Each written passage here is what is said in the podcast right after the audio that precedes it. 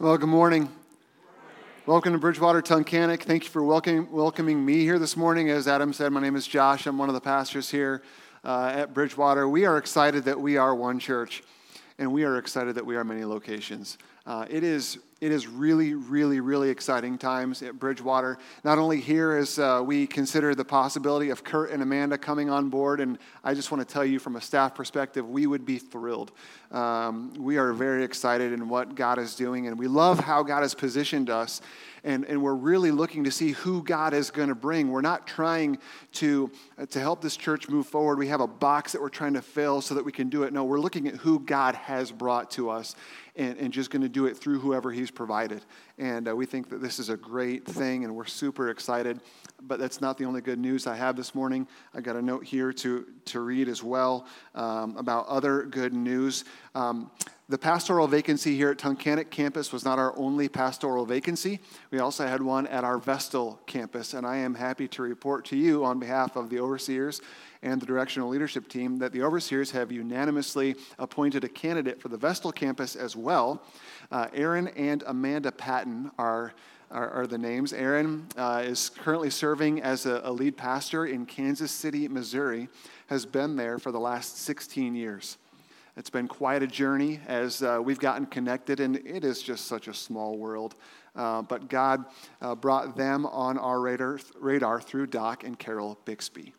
So um, we, it was an easy introduction, and uh, he and Amanda will be going through a similar process at Vestal as Kurt and Amanda are here in Tunkhannock, coming out a few times uh, between now and when that campus will vote on him as well. So, very, very exciting things. We've got more to announce, I think, in coming weeks, but for now, we'll just keep it right there. And I do want to say thank you uh, to you, Bridgewater Tunkhannock, because yesterday we celebrated the life of Carol Bixby. And if you were there, uh, you would have seen a ton of familiar faces. Uh, because the people of Bridgewater Tunkhannock, especially, really, really just gave of their time, their efforts, their energies to serve, and that was no small thing. Uh, it was really, really wonderful to celebrate Carol's life and, um, and just be an encouragement to, to Doc and the rest of the family. Now, here's what I'm going to do, and I'm just going to be real upfront with you. Um, we are introducing a brand new series today. Okay, it's six weeks from the book of First Corinthians. And I'm going to take what time I have to do my level best to both provide context for this series and then for the message today. And here's what's going to happen you're going to hear things in the coming weeks that you're going to, it might cause you to raise an eyebrow, maybe two and you're going to hear things about the church in Corinth that, uh, that where we're going to be studying and think, that's strange, that's weird. And I just need to tell you right now, stop that. Just don't, just stop it before it starts. What you need to do is hear what you're going to hear in the coming weeks and say, okay, these people are just like me.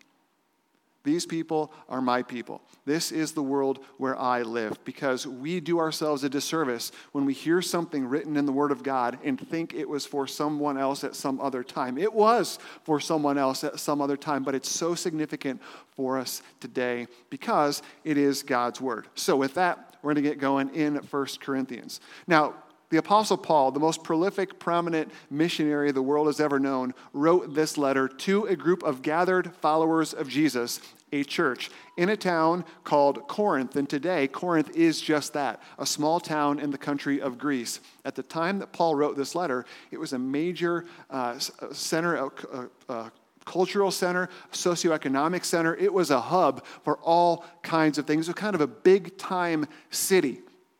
In fact, Corinth was known as the place where you could go on vacation from morality. Okay, you get that? It's, it's the kind of place where you could go, you know, what happens in Vegas stays in Vegas. Maybe Corinth was a little bit like that. People would go there to be able to do the things that they knew they shouldn't do but they could get away with them in Corinth. It was that kind of place. And Paul had traveled there telling people about the good news of Jesus Christ. And shock of all shocks, the gospel, the message of Jesus, grows and explodes in the most unlikely of places. And so, in this dark place that was full of wickedness and sin and anti God, people heard the good news of Jesus, and they, like the four people here, surrendered their lives to Jesus Christ. Can I just be quick to point out, really, just real fast? I work with students a lot in Bridgewater, and three of these four are students, and one of them was a child who was led to Jesus by a student. And here this morning we have a student, Georgina, who baptized another student. So there's God's working top to bottom in Bridgewater Church, and we love it, and we love it. And so the gospel just keeps spreading, and it did here in Corinth as well. So these people, they heard the good news, and um, Paul, it was amazing. Paul didn't go to Corinth, tell them about, Jesus, and say, Now get out of here. This is a wicked place. No, Paul went to the crossroads of culture and society and pre- preached good, the good news of Jesus there. I think it's interesting that Amanda is serving in Tunkhannock Public School, not shrinking back from community, but throwing herself into community, being a light in what can be a dark place. Love that. That is who we are at Bridgewater. And I think it's significant because one of the easiest things to do as followers of Jesus is to duck and cover instead of go and tell. And we need to be going and telling. Uh, light shows up as light when everything else around is dark. And that is what is happening here in Corinth. That's what we want to be happening here. So, with that being said, the Apostle Paul is talking to these people about what Jesus has done for them, um, but they're beginning to go off the rails a little bit. They're getting a little bit confused, and there's going to be some problems coming up that he's going to address, and we'll tackle a few of those in the coming weeks. It's a six week series. There's 15 chapters in this letter. Uh, we're not going to cover everything, but you're going to find problems that this church is running into in the coming weeks. And again, as I said, cause you to raise an eyebrow or two and think, what in the world? How did that happen? We're going to find out. But Paul addresses them today with a couple very important things we're going to need to latch onto if we're going to understand the rest of this letter. So let me start like this. Here's a picture behind me of my high school basketball team. And there I am. All right, so we were, uh, just look at us. We're nothing special. We're just a team. We got some good shooters, but we're not all stars. We got some good rebounders, nothing special there. Good passers, good ball handlers. We were okay. But our team's success was not dependent upon any one person's performance. We weren't that kind of team. Now, we played those kind of teams. I actually had the privilege of playing against a couple of guys who made it to the NBA or played uh, some significant college ball. So we had good competition. Let me tell you, this is Indiana basketball. All right, so just show some respect, okay? Uh, we didn't have any incredible athletes. We just had, you know, each other.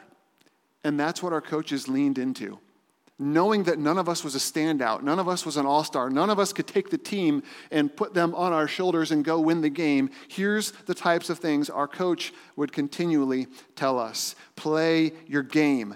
Don't be distracted by what the other team is doing or how they're playing. Just do your thing. Remember what makes you who you are. No single one of you can win this game. And sometimes they look at me and say, Josh, if you keep shooting, we're not going to win.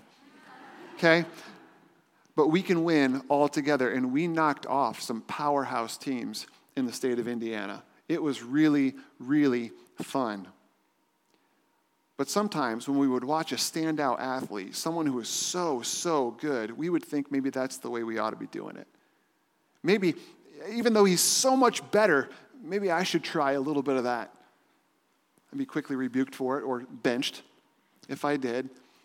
But like that, it's easy to lose sight of what makes you successful, what makes you you. You forget about your identity. And in a similar way, Paul is writing to a church, not a basketball team, but a church who's getting a little bit lost in their identity. They're forgetting what makes them successful, what makes them set apart, what helps them to be victorious living their life for Jesus. And so they're, they're easily swayed and they're in this culture, again, that's godless and thinking, maybe I should do it like that. And, and some of that stuff leaks right into this church. And Paul's got to get after them for it because they're just losing a little bit of who they really are, who they've been remade in Jesus Christ to be. And again, we have lots in common with them. So we just need to resist the urge week by week to say they, they, they, and we need to say we, we, we. Okay, so let's get into it. 1 Corinthians chapter 1, the first nine verses is where we're going to be. Here's the way it goes Paul, called to be an apostle of Christ Jesus by the will of God, and our brother Sosthenes, to the church of God in Corinth, to those sanctified in Christ Jesus and called to be his holy people, together with all those everywhere who call on the name of our Lord Jesus Christ, their Lord and ours. Grace and peace to you from God our Father and the Lord Jesus Christ. I always thank my God for you because of his grace given you in Christ Jesus. For in him you have been enriched in every way with all kinds of speech and with all knowledge, God thus confirming our testimony about Christ among you. Therefore, you do not lack any spiritual gift as you eagerly wait for our Lord Jesus Christ to be revealed. He will also keep you firm to the end so that you will be blameless on the day of our Lord Jesus Christ. God is faithful, who has called you into fellowship with his Son, Jesus Christ, our Lord. So, Paul the very beginning of this letter is going to, I, I, think, bring to the forefront two key concepts that I want to draw our attention to this morning because if we can latch on to these two key concepts, they're going to help us understand what we're going to be hearing and experiencing in the rest of this letter. So here they are. First, he says they are sanctified. They're sanctified. That simply means to be declared to be holy. It's, it's really to be set apart. Here's the way this works uh, in, in the realm of basketball. At the beginning of every season, we get a dozen brand new Wilson basketballs, all identical. And they're all on the basketball rack, and our coach would walk over to the rack and find one, he'd pick it up, and he would take his marker and he would fill in the O in Wilson. So that was filled in. Now, he did that because that dedicated that ball to being the game ball which meant it stayed in coach's office. We didn't use it for practice. We didn't use it for anything else. It was the game ball. Nothing about it was special. Again, it was just one of a dozen. He just grabbed it and he made it something else. What Paul is saying to these people is that you have been sanctified, you have been declared to be holy. God did this for you, and specifically, you're set apart in position. You see, the Bible puts us under a curse, and that's the curse of sin because God is holy and we are not. We are all under the curse of sin. All have the same plight, the same struggle. And God, Paul is saying, reached down and sanctified you. Everyone that he's writing to, this is true of. Anyone in this room who has given their life to Jesus Christ in faith has been sanctified. Oh, you're not special. No, no, no. You're just a game, you're just a, a ball. But you've been set apart. You see, being sanctified doesn't mean you're awesome, it means God is. So, what we're trying to say here is there's no room for pride. All right? If, if you're a follower of Jesus today, just take pride, grab it, and throw it away. And it's going to come back at you. You just got to keep putting it away. Okay? This is something that God has done. So, call, Paul is calling them to, to a level of humility here. Look, I mean, look at verse 2 to the church of God in Corinth, to those sanctified, there it is, in Christ Jesus, and called to be his holy people, together with all those everywhere who call on the name of our Lord Jesus Christ, their Lord and ours, grace and peace to you from God our Father and the Lord Jesus Christ. Every single person is in need of God's grace. And God, in his goodness, makes it available for every single person. Those who receive it are sanctified. They're set apart and now are declared holy. They're, and their position before God now is one of relationship, it's one of harmony. This is what God does that we couldn't have done on our own. But then he goes on, and he doesn't stop there. It's not just about our position being declared holy, it's also about our choices. And Paul mentions this as well. He says, You are holy people. That is, you are called to be holy. He first says your position is that of sanctified. God has chosen you. And then he says you are called to be holy. This means you're set apart in practice. So it's not just your position that Paul's concerned about, but you are now set apart in practice. All right, this is what you do. So Paul says you've got a lifestyle here, or you've got a, you've got a, a position here that in your lifestyle then needs to match it. We, we see this in verse 2 to the church of God in Corinth, to those sanctified in Christ Jesus and called to be his holy people, urged to be his holy people. Hello, hey, guys, you have been set apart. Now be holy. He's calling for your position to match your practice. He's calling for what you declare to match what you do. He's saying it should flow. And so, what Paul is doing in the rest of this letter is addressing that gap between what's actually true of them and how they're and how they're living. And he wants that gap to get narrower and narrower and narrower so that they are actually living out of their identity. He's helping them to be who they really are in Jesus Christ. So the whole rest of the book is dedicated to helping them move more toward being like Jesus in their practice. And they got this messed up. They missed the mark. So, with great effort, and Paul takes great pains to explain to them how they're messing it up and how to make it right. And again, not them, not they. What is it? Oh, you're right with me. Love it. Okay, so not only did they forget who they were and what they ought to be doing, but Paul goes on to say, and by the way, you have everything you need for this to be true. God's not holding out on you. He's not, he's not raising the bar so high that you can't get over it. He's actually provided what you need for this to be true. Let's look at the rest of the verses because he continues to explain this. Verse 4 says, I always thank my God for you because of his grace given you in Christ Jesus. You see what Paul does there is he thanks God. He doesn't thank them. And this is interesting because if you read the other letters, Paul wrote, what, 13 of them in the New Testament? When you read his other letters to churches, he will thank them for their generosity. He will thank them for their faithfulness. He will thank them for um, how they spread the gospel. You know what he thanks the Corinthians for? Nothing. nothing. Because there was nothing worth thanking them for. He thanked God for what he had done in their lives because honestly, he wasn't seeing the lifestyle, it wasn't matching up. So Paul thanks God for what he can thank God for legitimately about this church. So it's interesting. Nothing positive about them other than that they have been the recipients of God's grace. He then goes on to say that they've been given, and he lists, I think, three resources uh, that, they, that they can use to help their practice match their position. Resources given by grace. Look at verse 5. For in him, in Jesus, you've been enriched in every way with all kinds of speech and with all knowledge, God thus confirming our testimony about Christ among you.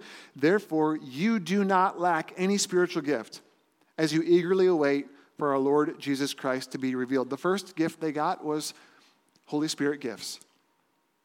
This is something that the Bible teaches. We read about it. The, the writers of Scripture teach us. Paul does a lot in Romans, in 1 Corinthians. We see uh, gifted people to the church in Ephesians. And God says when you become a follower of Jesus Christ by faith, you are given at least one spiritual gift that you can exercise within this context that helps people love Jesus more. And Paul says, You guys have been given those. You have them. You have Holy Spirit gifts. You've got knowledge. You've got speech. God has done something special here. Their problem was they just weren't really using it. But Paul was confident that they had it. But there's another gift, another resource that God had given them to help them. Look at verse 8. He will also keep you firm to the end so that you will be blameless on the day of our Lord Jesus Christ. The second resource that he lists here is God's security. It's God's security. And this is important because this is a group of people who were set apart in position but did not look like they were followers of Jesus. But Paul says something about security here, meaning that once you are a follower of Jesus, you are always in the family of God. You are secure. This is hard. This is hard because we, we look around the eye test. Some people don't pass the eye test. But even as Ben said, he can't see into everyone's heart. He couldn't possibly know every situation. It's both appropriate to judge people's behavior. Paul's doing that. Look at what you guys are doing. What's your problem? Get, get back in the lane. Okay? And it's also fair to say, yeah, I just don't know. I don't, I, I don't know what's in your heart, but I'm, I'm looking at what's going on, and I'm just saying, why the gap? I think this is important for us in church practice. When there's a gap between what we expect and what we actually get, there needs to be a conversation there. And a conversation with the individual, not about the individual, okay? At Bridgewater, we are working hard to develop and maintain a culture where we don't talk about people, we talk to people, okay? If I have a problem with you, you will be the person that I will talk to. If I have a problem with someone else, I will talk to them. I will not talk to you about my problem with someone else. Okay, this is the type of place we need to be. And the Corinthians got this messed it up, but they, they are we. Okay, so there we are. Amazing how God sticks with us when we often don't feel like sticking with Him. God's security, what a gift. Thirdly, look at verse 9, a third resource. And this can be hard to swallow when you begin to unpack the problems in this church. God is faithful, who has called you into fellowship with his Son, Jesus Christ our Lord. The third resource right there is Christ's friendship. Was talking to a bunch of messed up people who gathered together under the name of Jesus, and now they're a messed up church. And he says, You have fellowship with Jesus Christ. That seems weird, unless you remember what Jesus did when he was on earth. Was Jesus not the friend of sinners? Was Jesus not caught having dinner with the wicked tax collectors? Did Jesus not approach the woman caught in adultery with compassion, forgive her, and send her away to sin no more? Did he not? He did. The people who had the biggest problem with Jesus were the people, were the religious church people, right? The people least like Jesus really like Jesus. And Jesus seemed to have a soft spot in his heart for them. And I think Paul is reminding this church hey, listen, no one's beyond the grace of God here. I'm not going to lie, you guys are messed up. But God has not given up on you.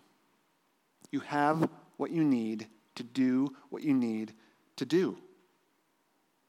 But Paul's careful to point out when you have the grace of God, it will change you. It will. There will be a change. And that's what Paul is working at. It's not right off the bat, it's not perfectly. But followers of Jesus choose to live differently because of what's happened in our lives. The proof that I'm connected to Jesus is that there is movement in my life. Not that I prayed a prayer at one point, but I am moving toward being like Jesus. Now, here's where this can go wrong. Let me show you that basketball picture again. Uh, I wish you could have seen us. Um, we, we just played a quality of basketball that I think doesn't exist around here. This is Indiana basketball. It's just better than any other basketball. I'm not kidding. Um, but we were not led by an all star. We were not led by a standout. We were led by hard work and fundamentals. Our coaches would get after us if we didn't touch the end line on a sprint. Do you think Prairie Heights is missing the end line? No, they're touching every end line. Do you think they're jogging right now? They're not jogging. You know, and so we just, and our coaches would say, You will not be anyone on the basis of talent. You don't have it. You're not talented. It was true. but what we did have is gritty fundamentals and teamwork and hard work. We were just going to be the hardest working team out there. And we were going to do it together.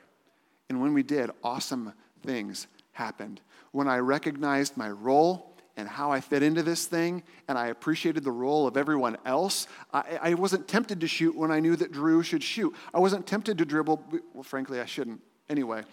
But I just wasn't because I wasn't that guy. I had my role. And if we remembered who we were, if I remembered how we were put together, what made us us, awesome things happened. We won state championship. We were winners. Not because we're good, but because we, we remembered who we were and what made us successful. And I think in a similar way, church, we need to remember who we are. We need to remember what God has done in our lives. And if we can embrace that in ourselves, if we can recognize it in others, oh my goodness, take the lid right off for what God would do even in Bridgewater Tunkhannock let alone the rest of Bridgewater. What I love, as I said about Bridgewater, is that we are one church. We do this together. Other campus victories are, are your victories. Your victories are everyone else's victories. Everyone is celebrating these four souls. Every number has a name, every name has a story, and every story matters to God, and we care about that. We love that. But if we're not careful, we're just going to grow numb to things and get confused about things that we just we shouldn't. And, and maybe you're here today and you're like, this is a lot of church talk. I just kind of came on the arm of the, my friend who invited me. Awesome. Awesome. Here's what I hope you get today there is hope for you. If you're messed up and a little broken today, oh, you're in the right spot. Because we are too. We are too. Um, God has just done something awesome in our hearts, and we're excited to talk about it.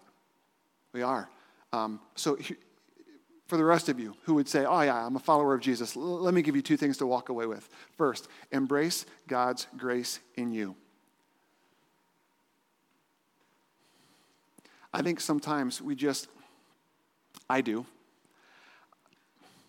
Even as you know, Adam and Kurt were talking, and Tim, as a pastor, we're just kind of in this stuff all the time. And so you, you hear about the grace of God, you read about the work of God and Jesus' death and how he changes lives, and yes, he does. And I grow numb to precious truths. I grow numb to the fact that I was lost and broken, and Jesus set me apart. And it's possible to, to come to church and sing about those truths in, in a very callous way. You are here, moving in our midst. I worship you. I worship you. When's the song going to end?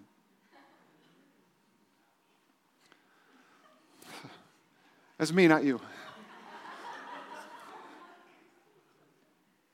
Shouldn't we, of all people, be blown away that God would reach down and do some anything for a person like me, for a person like you, and, and just swell with gratitude and then hold out that same hope for other people. I think sometimes we think, man, I'm sure glad God saved me. I don't know about him. We, we got to flip that. If God can save me, certainly he can save him. And so here's the second thing I want to ask you to do if you're a follower of Jesus today celebrate God's grace in others. That what God did for you, he can do for someone else also. We need to have the same hope and the same patience for others as we have for ourselves. Now, next week, we're going to start tackling the problems and issues uh, that are going on in, in this church. Okay? And we're going to need to grab a hold tightly to the fact that God has done something in my heart and I need to celebrate it. I need to just soak in it. And God has done something for my brothers and sisters, friends in this room and I need to appreciate that and lean into it as well. So let me just get real practical here and how you can embrace God's grace in you and celebrate God's grace in others. First, why don't you just spend time every day, devote some time as you pray this week to thank God for his grace in your life. Ask him to help soften your heart toward it. That you would be moved that he would take someone who's made the choices that I've made and that you've made and say, I love you. I will forgive your sin. I will change your life. Just every day, set apart some time to do that. And to celebrate God's grace in others, I, I want you to right now in your mind, just picture the person that you would call family here, okay? Uh, brother and sister in Jesus Christ that just drives you crazy. Don't look at them, no elbows, don't check to see if they're sitting back there.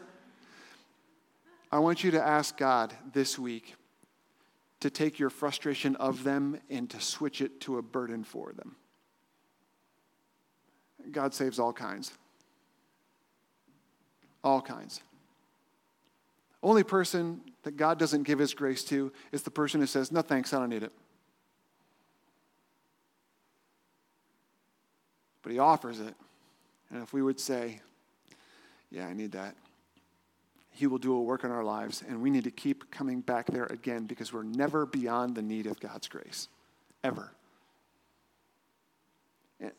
And honestly, as Bridgewater exists, and I say Bridgewater, what I mean is people, you and me.